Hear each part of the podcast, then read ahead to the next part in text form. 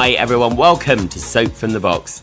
Do you sense a tinge of sadness in my voice? It's because it's the last week of season 2. 15 weeks you've joined me. That's 30 episodes plus some specials. It's been an amazing journey and we will be preparing season 3 straight after this. I'm going to leave you with a TV, not just a soap, a TV legend. She's amazing. She makes me howl with laughter. Enjoy this. My next guest was born in Nottingham and started to set the UK on fire when she was just 6 years old, touring UK theatres with her own signature song, You've Got to Have Heart.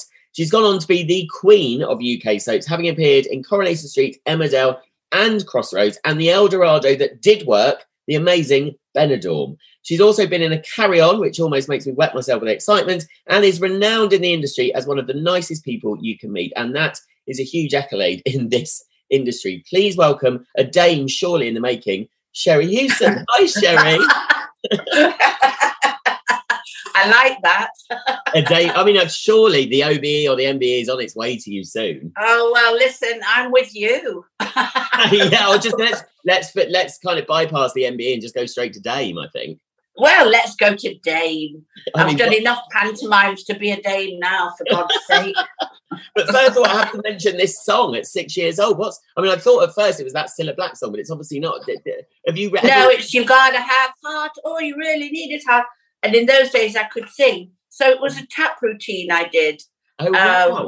I think I started when I was about 4. My mother was, one of those mums that, sing out, Louise. And so the only problem is on one of my very first shows, because I underdressed in tap costume, and then on top it was called Lady Make Believe, and I had a big hat. My mother used to make all these costumes and an old lady's dress, and I had to whip them all off and then do a tap routine to that song. But the unfortunate thing was, as soon as I saw the audience, I whipped it all off. And I weed all over the street. And my mother never, ever forgave me, even, I'm sure, to the day she died, because it was the most humiliating thing ever. Except the audience were in hysterics. So it's the first time I heard laughter like that. Wow. And I thought, is that what I have to do? We on stage together. But I have to tell you, I've never tried that trick again. I was going to say, you've not taken that trait on. You've just, but it must. Looking back, it must have. It probably set a fire off inside you then, just hearing that laughter and pleasing people in that way. Yeah, maybe it did. I mean, I didn't deliberately do comedy, funnily enough, because I went on to do ballet and with Janine Duvitsky, actually, who played Jacqueline in Benidorm. Oh, and we went to ballet school together. Yeah, we did point work together, as we always say to each other, until I was 17, and then I went to RADA, and she never forgave me for that because she had to go to work. Oh, right, okay. And I bet when you did Benidorm, I bet she brought that up at some point then. Oh, just every single meal we ever had. Well, the drunker she got, the worse it became.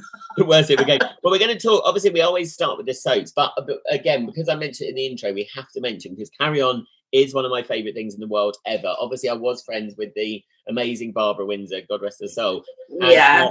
I used to work with her and love all of the stories about Carry On. So you joined. I mean, she wasn't in your film. You were in Carry On Behind with Kenny Williams, Joan Sims and Jack Douglas, to name just a few of them. But I mean, that must have been incredible going into such an institution as that. I also did the one and only Carry On television series. Oh, yes. Which was Carry On Laughing. Yeah. When we did a spoof on Upstairs, Downstairs, which was just fantastic. I mean, I feel very lucky. And I know we didn't know it at the time, but we know it now, that those actors were unbelievable. Kenneth Connor had the best comedy timing I have ever seen, and I learned my trade from a lot of them. Peter Butterworth was my mentor for a long time, and I absolutely adored him. Of course, Barbara was amazing. Jack Douglas. I mean, Kenneth Williams was extraordinary. I have a very funny story about Kenneth. I was in one of the caravans, and in those days, of course, there were little old caravans, with Joan Sims, waiting to go on to film. But they were filming outside and she needed to go to the loo. We're back to going to the loo again. And she was saying, oh, darling, what am I going to do? And I said, oh, you can't go out, Jodie, because they're filming literally outside the caravan. So she said, oh, never mind. Pass me that polystyrene cup. So I said, what? And she said, just pass me the cup. So I got the cup and she pulled up her dress and pulled the knickers down and started to wield this cup when the door opened and Kenneth Williams walked in. Oh, my God. He did not blink an eyelash. He just walked by and went, no tea for me, thank you.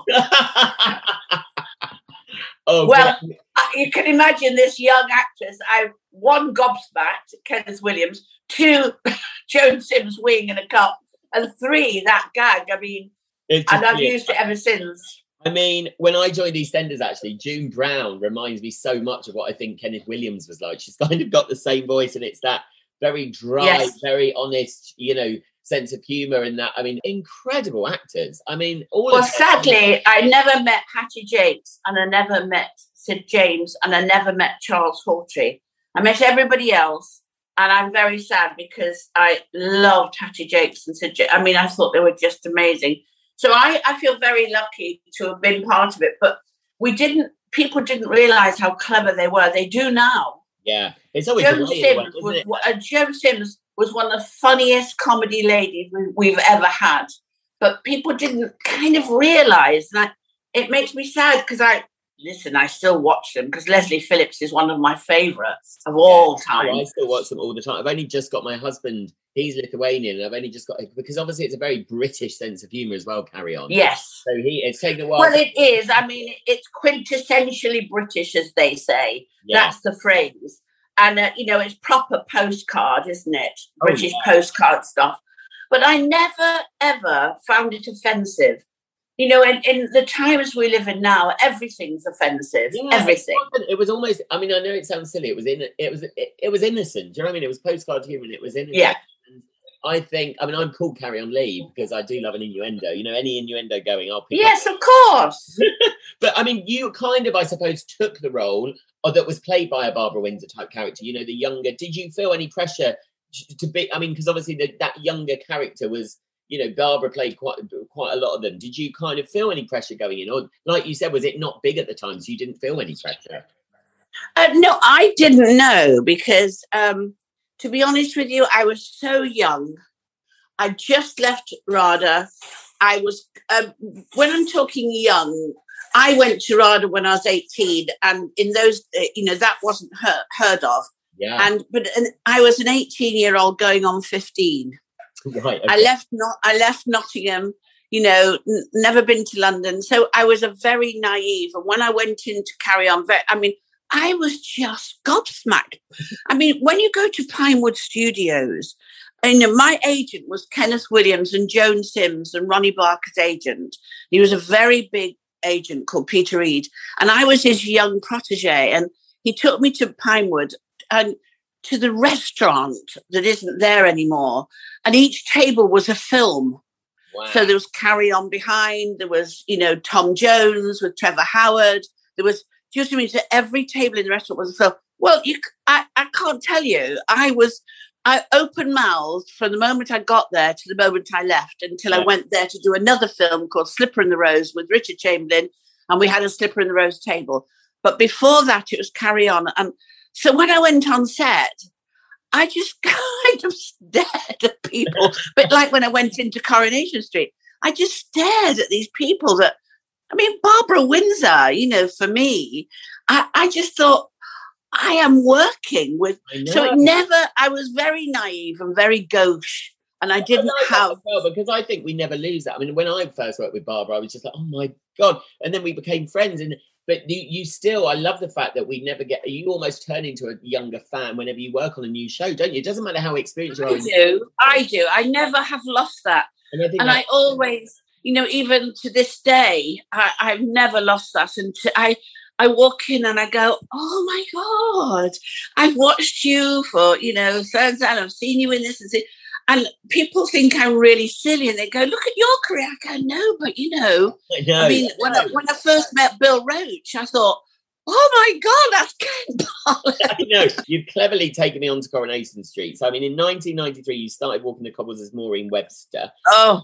Described as yeah. Dizzy, accident-prone supermarket assistant who was dominated by her mother. She got employed by Curly Watts and never, well, at first didn't realise her first love, Reg Holdsworth, was just steps away as the I mean, just reading that took me back in time because I was never a massive Corrie fan, but whenever I went to my nan and granddad's, it would be on, and I remember that period in time. And you and Ken Morley, I mean, it was just gold dust, wasn't it? Well, you know, it's weird in our lives as actors, you know. I mean, and it's happened to me maybe a couple of times, you know. In my first drama series was called Love for Lydia. And I was with Peter Davison, he was my brother in it, and Jeremy Irons. And all of us, it was nearly our first jobs, you know, but we all got on. Now, that doesn't always happen, obviously, me spilling beans. But when I walked into Corrie and I met Ken, I can't tell you what I said to Ken Morley, because it's too rude on the air. But I called him a great big fat something or other, beginning with B. And he, from that moment on, we actually got on to the point where we would mirror each other's moves. Brilliant. We would finish each other's sentences. And I'm talking about a script. We were like tight. It was, you never get that as actors, you see. You work with actors and get on with actors. But when you get that incredible relationship with an actor, two actors together, that they are glued and they can actually finish each other's sentences. That was very, I don't think I'll ever see that again. No, and it worked. I mean, brilliantly.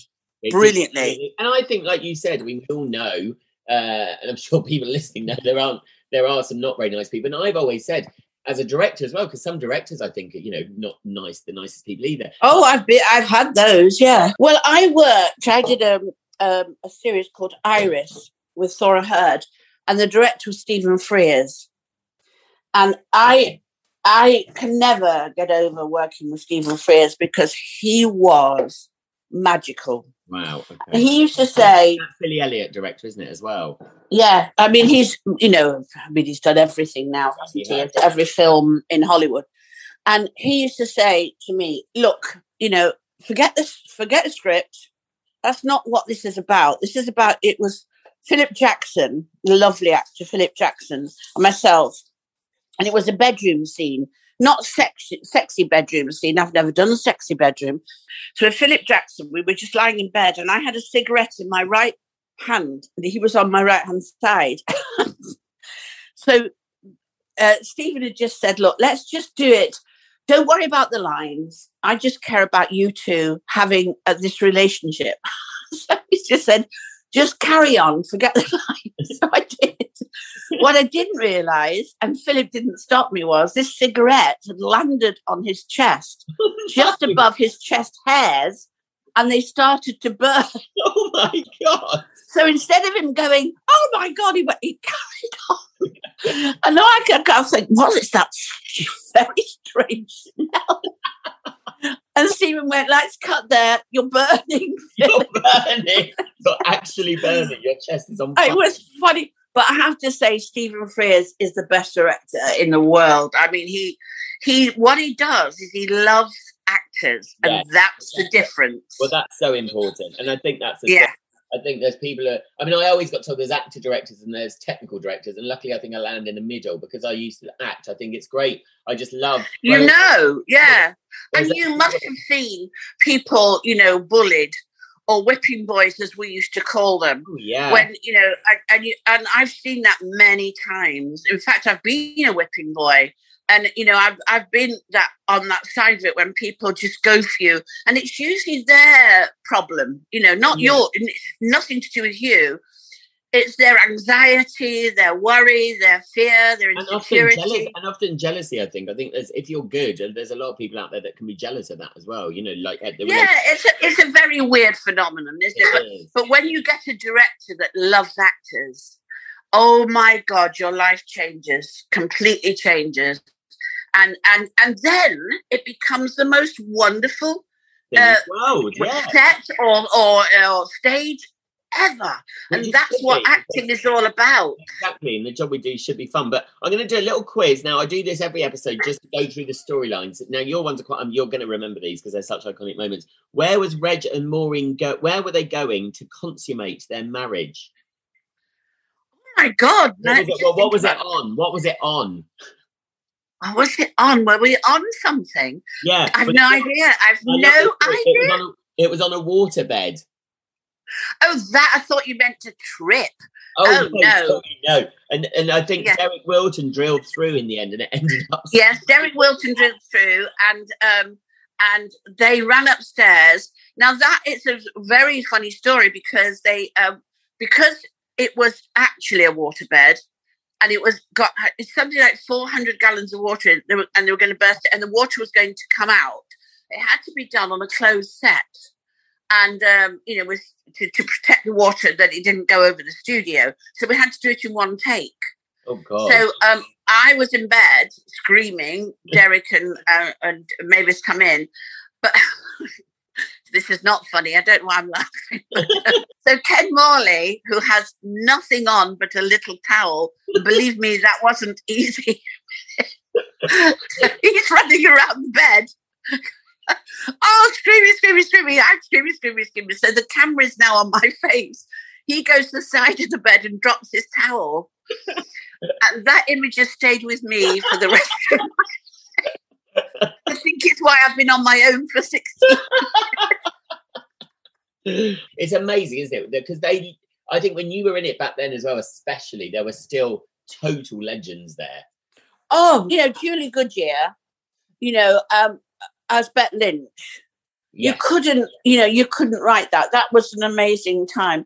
I worked with Roy Barraclough because I did the pilot of Are You Being Served when I played Mrs. Slocum. Yes, I was going to mention. And I worked with Roy, and he came to London, and he and I spent a week together in a hotel whilst we, you know, we were rehearsing. Well, we had the best time.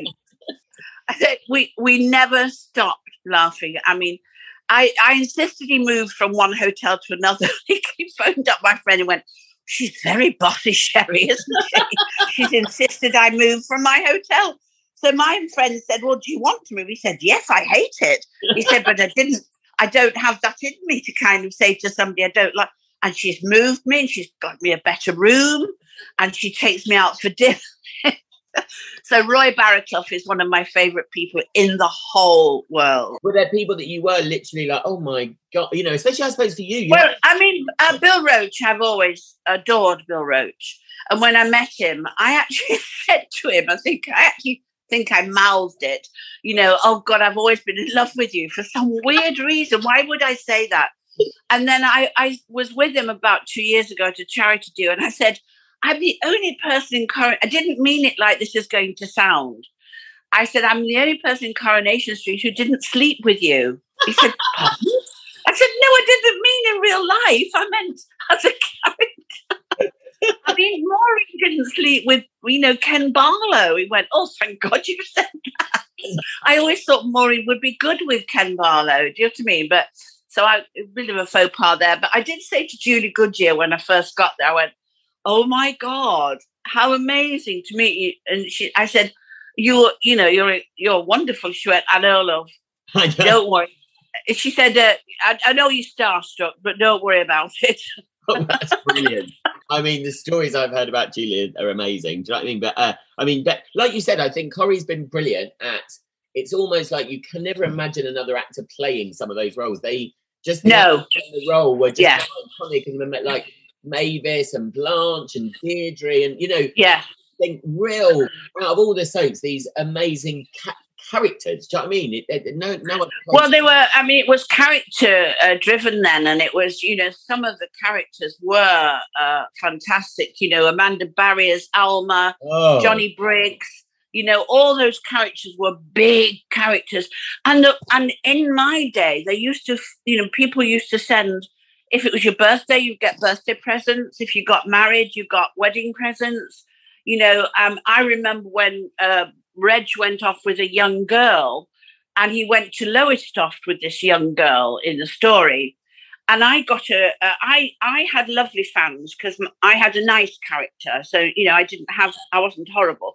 And I had one set of about 30 men, I think. It was like a fan club. And they sent me this long letter saying, right, you know, we're going to protect you. We know where Reg has gone. He's gone to Lowestoft. And we're going to go there and we're going to find him. We're going to break his legs. And I went, oh, my God. So I went up to the producer and I went, could you read this letter? And he read it, yeah. I said, but look what they're saying. He went, Sherrie, there is no such person as Reg Holdsworth. He hasn't gone to Lowestoft. There is no such person as his girlfriend. And Ken Morley lives in Cheshire and it's got nothing to do with this story. Go back to work. I think that's... Yeah, it's so right there. You become so involved in it that, I mean, you know. Well, I only because I got frightened and I thought, what? Stop it. Because people did totally believe it was real. Oh, totally. Totally believe. So next question is, after marrying in 1994, what business did Reg and Maureen take over on the street? Oh, the corner shop. Corner shop. And it must have been, I always think it must feel amazing when you, it cements you there, doesn't it? The corner shop or the cabin or the pub. Yes. It's like, that's good. Yes, it's when you get a business, like when the girls become, go into the Rovers and become, you know, the owners, corner shop, hairdressers, everything, you know. You then belong. We at that time we had a Granada Studio Tours, and there was a memorabilia shop, very big. The Granada Studio Tours was enormous. I don't know if you ever went. I remember it very well. And then to that, and the memorabilia shop was full of, you know, photographs of us. And then one of the actors one day said, "Oh, have you been in the shop?" And I said, "No, I haven't." And she said, "Well, if you go in, you'll see, you know, there's a photo of you. You'll be on a rubber, a pencil and everything. But you have to know that you will have made it at Coronation Street and you will feel very secure when you become a fridge magnet. and until you become a fridge magnet, don't feel so secure here." Yeah. I went, oh. And to this day, I don't know whether she was having me on, whether she really meant it. Did Maureen make it onto? I did become a fridge magnet. Oh wow! I did. Yeah. But then I was really thrilled, but I don't know if she was joking. To this day, it probably wasn't. Yeah, it probably wasn't a joke there. I mean, I always think if you take over the pub, is the best because you know then it's going to take at least a year to get rid of you. Really, if you're running the pub. Yes. And yes. As I always say to the listener, I've mentioned this before, that I used to see actors go, if they ran the pub like in Emmerdale, you could see half of them was going, brilliant, because I know I'm going to get loads of money, because obviously you get paid for so many episodes. But then you see the other half, they're going, oh my God, I've got to stand in hills for a 12-hour day just doing the same thing. Well, there is that, of course, you know, there is that. And when Brian Parks came in and decided that, I think there was 10 of us going on, I did do another year before I actually went, and which was really upsetting year, because I had this upsetting in the sense that I had to leave my mother. Yeah. And they were wonderful scripts. I have to tell you, they were brilliantly written. I had some of the best scenes ever in my last year in Coronation Street. So I can never forget that, although I was so sad to go. Absolutely. And I'm still in Germany now. I know you're still in Germany. I mean, I know you came back, but because Ken left before you, didn't he? Yes, he went. I can't remember how he left. Yes, he left. I think he left a couple of years before. Yeah. And did you kind of think then? Like, did you? I think, God, if you're in a big partnership, does it suddenly? Yes, I did. Well, it kind of didn't occur to me, but I remember one of the actors saying to me, "It's difficult when you're in a massive partnership, and one partner goes because it's kind of they don't know what to do with you." Yeah, and they did think of things, and it didn't work, you know. I married Fred Elliott. And then I was with Kevin's dad. And after Reg, I have to agree it didn't work. But nevertheless, I had some wonderful, wonderful scenes. Yeah. And I would have loved them to have found a way that Maureen could have worked, but they obviously didn't and couldn't. And, you know, that it was one of those times, you know, when new producers come in and they go, well, I'm not sure I like that character. You know, it's their choice. I mean, I can't believe that anyone would think that about you or more. I mean, well, about Maureen, because Maureen was brilliant, but I think you're right. I mean, I think like people like Sally, who's been on the show, Sally Dynevor is amazing, obviously, but yeah, she says, you know, she's been really lucky because obviously they were like, God, we can't keep getting Kevin and Sally back together. But luckily, Tim and her worked brilliantly. So brilliantly. Yeah. Two brilliant actors together, I have to say. So again, it's brilliant. Luck of the draw, even though Sally's been there for years. I mean, I think every actor never thinks their place is cemented because you might be in it, but you might only be in it very minimalist. If they and Sally, obviously. Well, you see, this is the thing with the Street or any of them really. You know, you go in and what. I went in for 6 weeks and I stayed for 5 years. Wow. So that's very lucky. Yeah. That's very lucky. And I always think there should be some sort of mentor that when they come in and they go, you have got a year's contract, but think of it as a year. Yes. You know, because the problem is with the Coronation Street, a bit like Benidorm, you love it so much. You don't want to leave. Yes.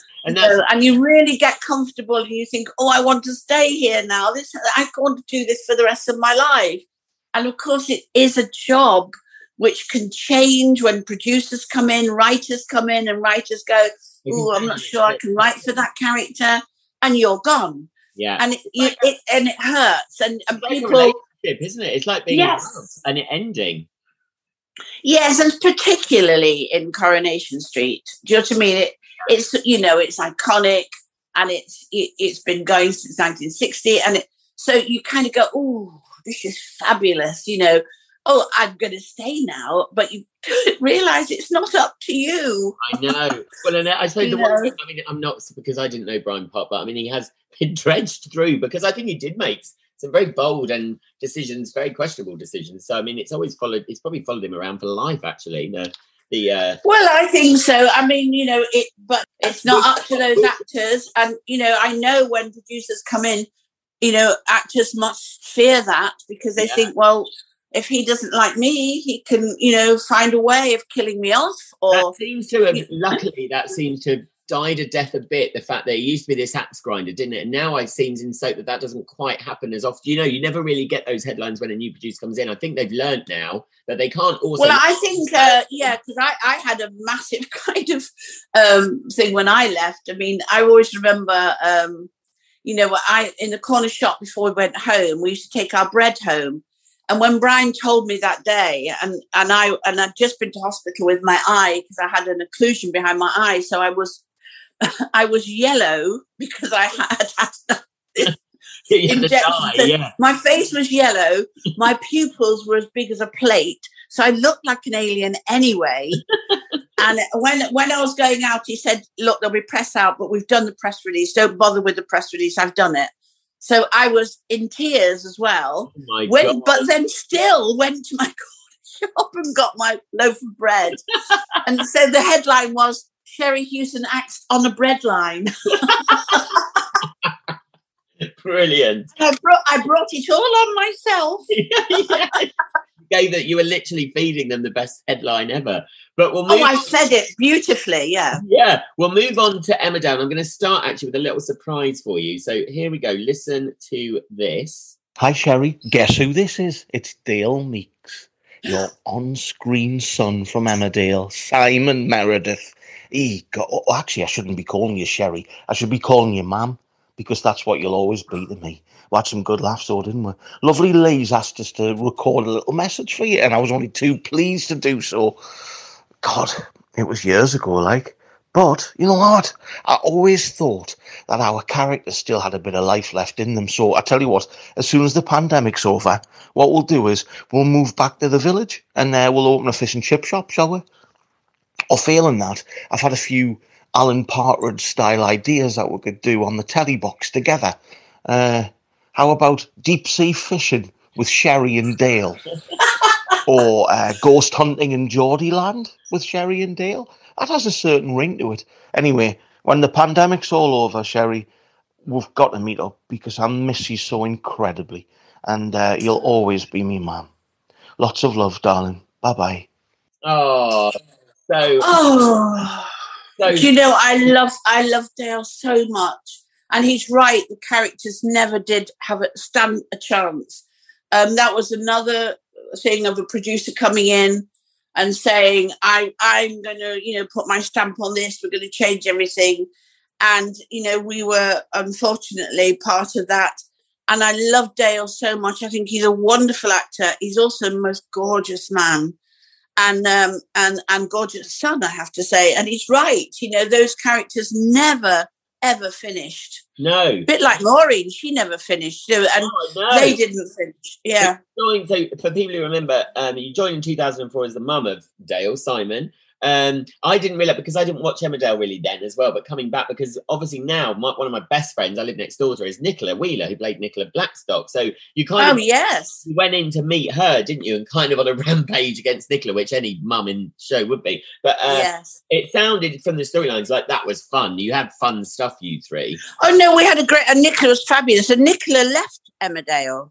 You did, yes. She? I got to know her because I joined when I think a week later she came back, and actually it was Charlie Webb, who plays Debbie, that had said to me, who I was friends with at the time, I've been at Emmerdale for about 6 months, he said, this person's come back, you are going to be best friends, you're going to love each other, which turned out to be totally true, which is quite funny. But I mean, she's a great character. You also, I mean, there was a storyline where you were stealing money from Kelly Windsor's credit card. Again, Adele Silver's one of my favourite characters ever in it, because she was so, Kelly Windsor was brilliant. I mean, Emmerdale was it very different than Corrie, the way, the show, the way it was? Yes, it was very different. I mean, because Corrie is a big machine. You know, it's massive. And it's, you know, in those days, it was PR-led. You know, we did press every day of the week. Wow. We were on magazine covers every day of the week. We did, you know, OK Magazine. I mean, it was constant, literally, every day. So going to Emmerdale, it was very different because there was no, like, dressing rooms where you all just hid away and never spoke to each other. There was a big green room. Yeah. It was a big family. It was... Adina Payne, I rented Dina Payne's house. Oh, wow. Which was lovely. I love Yorkshire TV. Yes. Because I did In Loving Memory there with Thora Hurd, and I absolutely love Yorkshire TV. And so it was a happy home. And Coronation Street was truly wonderful for me. But Emmerdale was a different experience, completely different experience. Well, I started on Emmerdale as a soap director, and actually I'd never... So for me, I went the other way and then went to these bigger machines, because Emmerdale, I suppose, was always the underdog, especially when I joined. It was then. It's not now. Not now, no. Oh, God, it's definitely not now. I mean, I remember they won the first... It wins every award, Emmerdale, now, doesn't it? Well, I left after 10 years, and the year after it won Best Soap, I was like, oh, for God's sake, I've been going for 10 years. I know, we can all say that, love. We can all say that, I know. And then, I mean... I wasn't there, the Soap Awards didn't exist when Reg and I were there. Oh, of course, you would have been wiping the floor with the Soap Awards. Best couple every year. And comedy performance, I mean, that would have been yours. Yeah. Well, whiz on to... I mean, there's so much else to talk about, so soap-wise, well, then with Crossroads, which obviously became famous in... I have to say, not the real Crossroads. So it was the remake, obviously. And I think it was Lucy Parchler, who plays Chaz in Emmerdale. She was in the new one. She was my daughter. Oh, she was your daughter? Yeah. Oh, wow. Because obviously it was originally famous for being, you know, for probably its cheap production values, the original series. Well, yes, but this was amazing. It had so much money on it, I can't tell you. And the second series we did was the campest thing I have ever done in my life. Oh, wow. And coming from you, the things you've done, that's amazing. Well, if Granada hadn't brought out Carlton Television, because at the same time I was doing a comedy series there as well. It was Nottingham, you know, and it was called Barbara with Sam Kelly. Oh, right. And we did 4 years of that there, and I was doing Crossroads at the same time. And Barbara, which was I mean, I don't, you've probably never seen it, have you? I haven't seen that, no. Well, if you try, it's Gwen Taylor, Sam Kelly and me, and it's about them being married, and I'm this crazy sister-in-law, and it's very, very funny. Oh, I need to watch that. We used to get 8 million viewers every week. And right to the end, we got 8 million. So Granada then bought Carlton, and everything that Carlton meant, Granada got rid of, including Barbara, Crossroads, everything that Carlton made. And then they sold Nottingham Studios off, which is the saddest thing because it had the best lighting rig in Europe. Oh, wow. It was the most amazing studio to work at. I cannot tell you what it was like. Absolutely amazing. And so that's the only reason that Crossroads went, because it became very camp and outrageous. Jane Asher, Jane Gannett. She went into it, yeah. I remember Lucy saying how brilliant it was. I think I remember her saying, because we got called down, I remember, one day on set to Emmerdale, and suddenly it's before Emmerdale became again like massive. And I remember Lucy coming over going, oh my God, this is what happened on Crossroads, apparently, that you were all suddenly told down in the studio that it was going to end. Yeah. It was just sad. And they spent, I cannot tell you, this set must have cost millions. We had the biggest chandeliers you've ever seen. You're like, it was the campest thing I've ever seen. It was truly very funny, very, very funny. And it would have gone on to be a cult show. They don't let things breathe, do they? And unfortunately now, because I think, if you remember, I said in the intro about El Dorado, which was quite horrific, but I think it would have become huge. Do you know what I mean? If they'd let it go on. Well, talking about that, my character in Crossroads was called Virginia Raisin, and she was outrageously camp. And she became, in my book, Joyce Temple Savage in Benidorm. Oh, yes. She was a forerunner for Joyce Temple Savage, because although Virginia Raven was really, in Crossroads, was really quite evil and bitchy and, loved sacking people. Now, Joyce wasn't like that. Joyce was, she was formidable, but she was a victim as well. She was always quite sad. And Joyce Temple Savage in Benidorm, this is my history of her, that she was a BOAC air stewardess, very glamorous when she was young. And then she went on to be an entertainment cruise manager on one of the big cruise ships. Yeah. And then she ended up at the Solana in Benidorm, running the hotel. Yeah, I wonder if something had happened on the cruise ship that meant she had to stay on land. Yes. I mean, Benidorm obviously is incredible. Everyone, I mean, God, that needs to come back. But so a couple of quick, because I love it, and I loved you. I thought you brought this whole new. Oh, I loved it. Yeah, because I think after a couple of seasons, a few people left, and it kind of did. All shows go through. But you coming in almost revitalised it, and it must have been. I mean, I know we've met through Ian, who worked on the press with it, who does the press for this show. Thank you, Ian. But. I mean, it must have been, I just imagine going out there. It's like going on a soap every day, obviously, but you're in the sun and all living together, I suppose, a bit. Well, we were 5 months in Benidorm every year. Wow. And everybody that came out, including Magnus and everybody, Tony Hadley, everybody wanted to stay on once they'd done their bit. So they used to go and pay their hotel bills and stay on.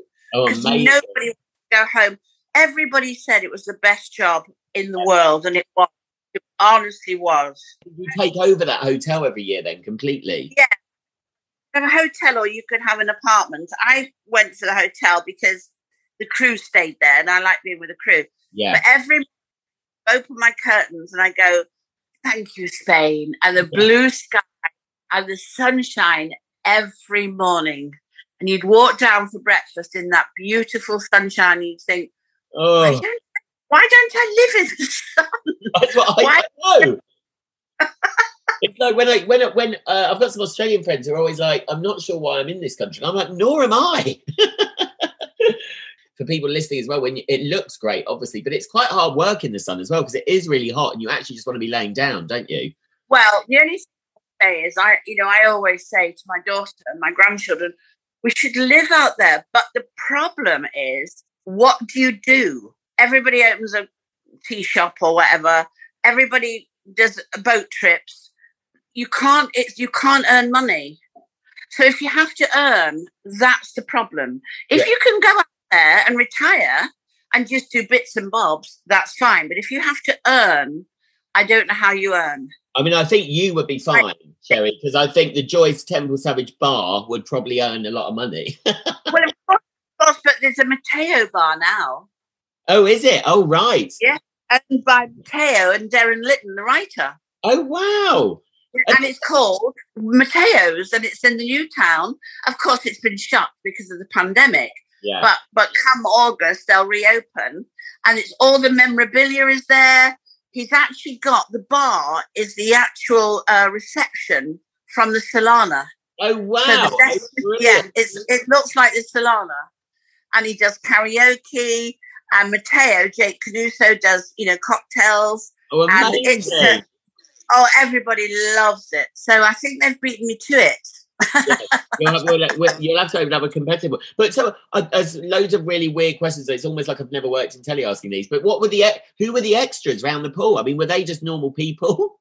Well, wait for this. So every year, we used to go out in March, and every February, they would, queue in their hundreds to auditioned to be extras. Wow. So yeah, the Tiger Aspect used to go over an audition. Now, you'd have your extras that we had every year because, of course, you had to say that everybody goes back to the same hotel every year. Yeah. But then you'd have hundreds of others, and they would queue and queue and queue. We had masses of extras when you could in those days. But where we were in our bit of the pool, behind the Solana, it was the Pelicanos, it's not really called the Solana. Yes, yes. So we had the pool bar, and then we had a tape. So over the other side of the tape were real people on holiday. Ah, right. Oh, wow. So what they used to do is they used to swim up to the bar when we weren't working, and we'd have photos taken and with them and everything. And they were wonderful because they were explained by all the runners and everything that when we shout action, you must turn away, not look where the camera is, and look as though you're on holiday. And they did. Which is quite. And as soon as they said cut, they would all come back to the bar again and talk to us. Well, that's quite amazing because, as I know from going on holidays like that, most Brits are drinking pints of beer at 9 o'clock in the morning. Do you know what I mean? That's brilliant that they were obviously a great production that basically kept them happy as well. That they didn't want to. Well, they just they loved. I mean, the proof of Benidorm was when we did the Benidorm live tour. For 9 months. Oh, wow. I have never seen audiences in my lifetime, and I've been an actress for 120 years at least. I've never seen audiences like it. Wow. It was, in fact, I was talking to Tony Morsley yesterday, played Kenneth, who's just gone in the street, actually. And we were saying it was like being the Beatles or Take That. They would scream, six of us from the show. And I was the first on because I was electric. Somebody had come to the hotel, and as soon as I opened the door, they'd scream. Wow. And then Tony would come on, then Adam would, and they would scream, and then Jake would come on. Oh, my God, they're going insane. And then the six of us, when we took our bow, I said to the boys, I used to say to them, you will never hear a roar like that ever in your lifetimes again. What an experience. I mean, you know what? If they did that with Corrie and stuff, it would be the same, wouldn't it? Because same. It's just that people, but it just shows you the love of the show. Yeah. Oh God. There were six of us actually from the telly show, which that's what it makes a difference. You know, when Birds of a Feather first went out on their tour. Yeah, and those. It's when you see those six people. And the love for Benidorm was just phenomenal. It used to make me so emotional every night.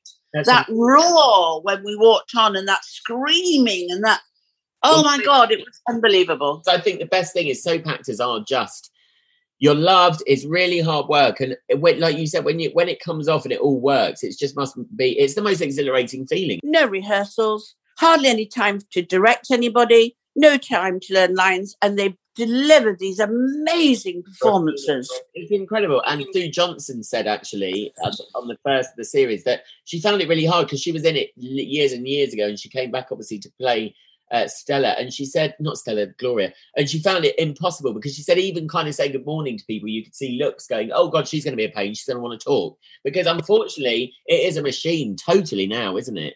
Completely, yeah. And you have to be able to, you see, when Tony went in, and Tony Maudsley, I think, is absolutely brilliant, and he's great as George. Yeah. But, you know, he said, because of Benidorm, you see, don't forget, we were out there being handed scripts every day, and we had to learn really fast, and sometimes you didn't even have time to learn. You know, there was, you know, they just give you a script, and you had to have it with you and go, oh, you know, there's no time. So that's kind of your lesson learned there, isn't it? Before you go into something like a soap, when there is no time to learn. Yeah, and when you see, like, recently Jane Danson's performance, yeah, I mean, us working. Oh, how, yeah, no, how amazing these actors are, because if you can pull off that in soap, you can do anything. Oh my God, I had to tweet her just to say she was so phenomenal. Stunning. Oh my God, I've always thought she was a wonderful actress, but of course this was beyond and above it all. You know, I just thought she was, oh my God. And Simon, you know, I went in when they were still young kids, and I always thought he would have made a fabulous film actor, you know, had he left, but of course he didn't leave. But of course, and of course he wouldn't leave, but he delivers. You know, I people do realise how brilliant these actors are, I'm sure. But it shocks me all the time. And I think, well, Jane's performance was just so outstanding. It was. You know, she has to get an award for that. Yes. Oh, I'm sure she will.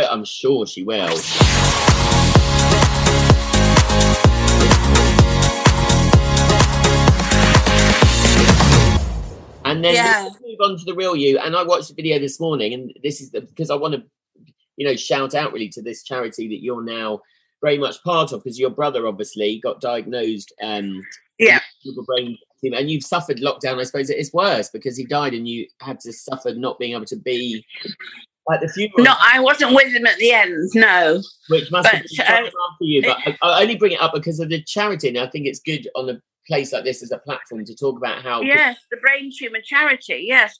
They are amazing, and I do this show called Wonderbirds, as you know, every Monday, Wednesday, Friday and Saturday now. And they're coming on because the 26th of March is Brain Tumour Day, and so the Brain Tumour Charity are coming on to the show to talk about it, because they don't get the funding, you see, that other charities get. In fact, they don't. I think it's only a very slight percentage. So they have to fight for every penny, the Brain Tumour Charity. They literally have to fight. So whenever I can, I mention them, or, you know, if I do like a show, a quiz show or something, I'll try and, like I did the Christmas tipping point. I mean, I only got £1,500, but I sent it straight to them, and anything I can do, you know, that can, because it's the most devastating thing ever. I can't even begin to tell you how devastating. Imagine. And I think with any person that you lose through something, I think what's so important with these charities is they are there for you, aren't they, to offer support to everyone affected. Oh, and they were. Piers, who runs the charity, was amazing. He still is amazing with me. He'll just check in now and then, just saying, I'm just checking in, see if you're fine. See if you need anything, see if you need to talk, you know, and because it's hard, it's very hard to accept. And it's, you know, a year ago. I know. I still can't, I won't have it, because I still find it hard to think that he won't call me. He's not going to ring me, you know, it's my big brother. And you've had to suffer. I mean, my mum's lost her best friend over this period as well. Very hard. I mean, it's been hard for everyone, lockdown, but when you have to go through something like that and not be able to, I mean, it's, you know, it's incredibly sad, isn't it, that people have been left in this position because of this pandemic. I know. I mean, I myself don't know anybody who had COVID. I don't know about you. I've known people, but not who. Actually, I know Linda Lusani very well, who obviously did. Oh, no, Linda, of course. I'd forgotten about Linda, because she doesn't look as though she's had it. That's why I never think of Linda as having had it, do you? No, and really bad. I mean, I remember when she told me about it. Very bad, yeah. She almost, Sam came up basically to say his goodbyes because they thought she was, I know, and it's hard to think of that, though, because she said I always think of Linda being so well, you know? You wouldn't think that it could affect Linda. Well, because she looks amazing, doesn't she? Oh, she does look amazing. So, and I've known a couple of friends to have it, but not, actually my dad's had it and my stepmom, but they said it was no worse than a cold, and they're old. So, I mean, it's a mad. Yeah, I know. It just depends how it gets. I mean, Bobby Ball, who was a very big friend of mine, and his wife had it. And, of course, Yvonne was fine, but Bobby had, is it COPD? Right. And so when you've got... a lung problem. The COVID scars your lungs, and it's very hard to come back. And he didn't, and it really. And that's another person who won't ring me. So I just feel, and I miss him too. You know what I mean? It's the only one good thing to come out of it, if anything, is I think it's made us all realise how important people are, and it's very easy to sometimes not keep in contact with people. And for me, it's definitely made me, love everyone and miss everyone and to put the most important things in life first. Do you know what I mean? Which I think is... But I do, I do think all this aggression that we're going through at the moment, and indeed burglaries and all this, I think it's to do with being locked down too long. Yeah. People are now going crazy, aren't they? Then we need to come out of this lockdown. We need to learn to live with COVID, and we need to open the country up because people are literally going crazy. Going crazy. Totally. And this podcast has kind of kept me sane. And as you mentioned, it's a big part of Wonderbirds, which is kind of a bit born out of lockdown as well, isn't it? It was born actually in the week lockdown happened, so it's a year ago, and it's done really, really well. I mean, it got 8 million hits in in that year, and it's done really well. And we get some lovely guests, and so we're so thrilled. We are thrilled, and we are going to do a live show as well, Wonderbirds live show. So, which we're going to tell everybody about. So, it is moving on, and it will move on because it's a really good show. We're not restricted like television. We can say what we like. Yeah. Product place. There's no, whole load of lawyers going, you can't mention that, you can't do this. Well, that's what's been so liberating for me, because I've got no execs. I've got no channel. No, nobody to say what you can't do that. Yeah, and it's also, I find it, as we were talking earlier about how soap actors are looked down upon, as I say that you wouldn't never see a soap actor on Graham Norton, even though the soap is probably getting more viewers than Graham Norton. I know! But they're not, so this has been, this has done incredibly well, and thanks to everyone listening for, making it as big, but, and it's helped me through lockdown, but also it's given a chance to people really to, A, take a trip down memory lane, and B, celebrate soap, because it's one of our national institutions. Well, I always remember Liz Dawn saying to me, because Anthony Hopkins came on the set of Coronation Street, and he came, and I was just gobsmacked because I adored him. Wow! Sorry? Yeah, and he came into my shop, and I've got a picture of him with his arms wrapped round me, hugging me, and I thought, oh my God, it's Anthony Hopkins. And I was a bit gobsmacked, actually. But then Liz Dawn said to me, I don't know what all this fuss is about with Anthony Hopkins. I said, don't you? And she, no. She said, well, what's he done? I said, no, Liz, he's a big Hollywood super. She said, darling, the only superstars in this world are Coronation Street, and I'm the biggest you'll get. And she said, when I walk down the street, everybody stops. And you know what? She was right. She was. Totally. Another legend, Liz Dawn. But when you walked to Manchester, she had crowds. No one walked by Liz Dawn. I'm telling you now, no one. And I went to New York with Liz Dawn, and it was. We got there. To cut a very long story short, one day we were in the New York deli, which everybody knows in New York, and it started to snow. And this guy came over, he said, listen, I don't want to be intrusive. He said, I know who you both are. We were with our families as well. He said, but you see that snow? That's going to turn into great big plates of snow. And you will be, I don't know if you've got to leave New York, but you will be stuck here for a good few weeks. We went, yeah. Anyway, we walked out. When we got to the hotel manager said, I just want to warn you that that snow is going to get bigger and bigger and you will not. Anyway, we eventually, about 2 hours later, it started to turn into plates of snow. So we said, oh, come on. So we got our bags and we got in one of those taxis, which are the limos, you know. Oh, yeah. And we got Grand Central Station. He said, can you get out? Get out. And we went, what? He said, just get out. He said, I'm not going to the airport. I'll never get home. Oh my God. We're on the streets of New York. As it happens, another taxi came by and he said, are you going to JFK? And I said, yes. So he said, and he charged us something like $100, which was a lot of money, believe me, to go there in those days. We got there. Fortunately for us, it was BA who had taken us over. So they put us upstairs in the kind of little business class bit in like a coffee shop. We were there for 7 days in the same coffee shop. And there was a window, and we watched the snow rise from the bottom of the window to the top till we couldn't see out. Oh, we had one tiny towel each and not hot water. It was just lukewarm water. And we had the children with us, and the food ran out. And then a pilot and his mate came out and they said, and we know you're Coronation Street, and we know you've got to get back, because Coronation Street were going mad because we were now a week late. And they said, listen, we're going to bring Concorde out. It's frozen, and the runway's frozen. But what we do is we'll wheel it out, we'll get people on board, and then we spray it, burn the frost off, and we take off. He said, it sounds dangerous, but it isn't. We do it many times. Do you want to do it? So we all went, yes.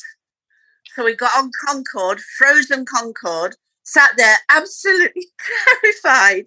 Oh, no God. Food, no drinks, nothing. And we heard it being, blasted, and we took off and landed in Manchester. Oh, and we were greeted by the press when we got there and said, you two are in trouble. And we got back to Coronation Street and we were on the carpet. The producer went insane. Do you know how many days we've missed filming? You are you should both be sacked. Anyway, we both went away and thought we were going to be sacked, but we weren't. Oh my Isn't that incredible? That is incredible. I mean, in retrospect, God, if only you hadn't got a cabin, at least you would have been in the hotel for 7 days. Well, I know. We kept saying it over and over again because the loos were all blocked at JFK. Oh, I mean, it was stinking. It was disgusting. It was awful. But then we got onto Concorde.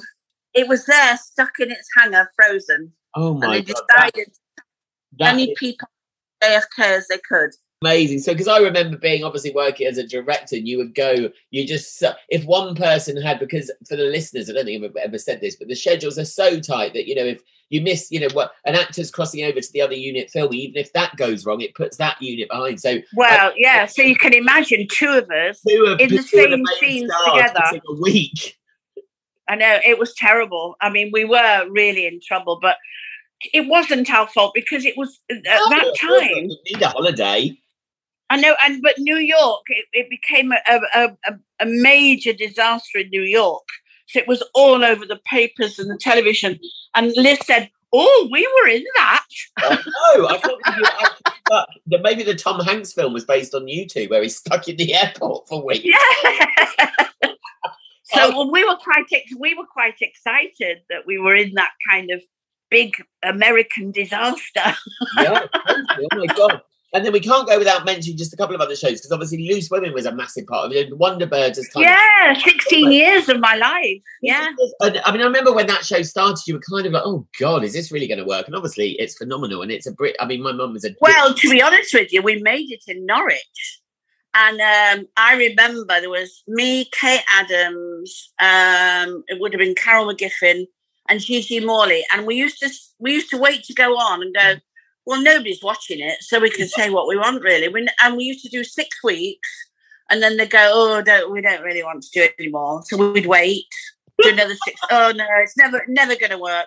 Wait, we do 8 weeks, and it went on like that for ages. We never thought it was going to work, and we never thought people watched it, But it was quite, it was much more outrageous then, of course, because nobody had the forethought to stop us saying.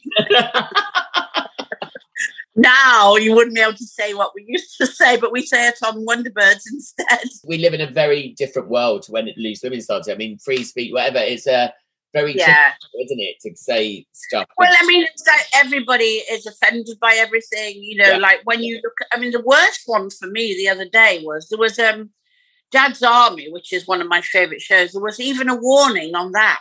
Oh, my. I mean, the warning. And I thought, a warning for what? Because it used...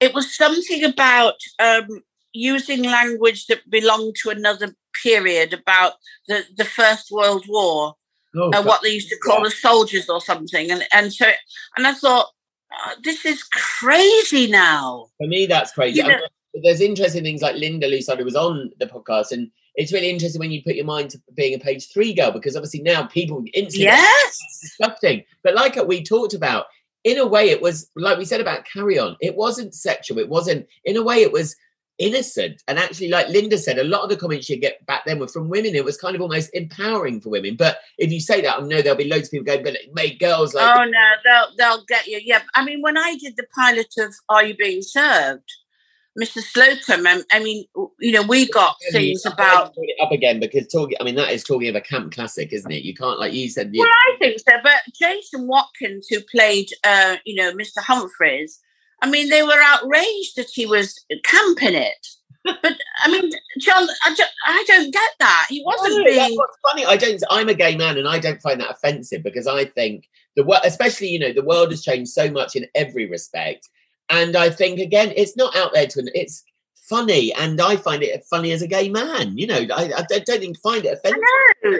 I don't. I mean, look at RuPaul's Drag Race, then. Are we going to have to stop that? I know. I mean, it's gone slightly mad, and it's good to talk about it openly, because, again, everyone, of course, is, you know, right to have their own opinion. I just think you can't filter stuff from the past. That needs to be shown as it is, because that's not the present. Do you know what I mean? Well, it belongs to its period. Exactly. But I never found Are You Being Served offensive. No, I don't remember ever being offended by it.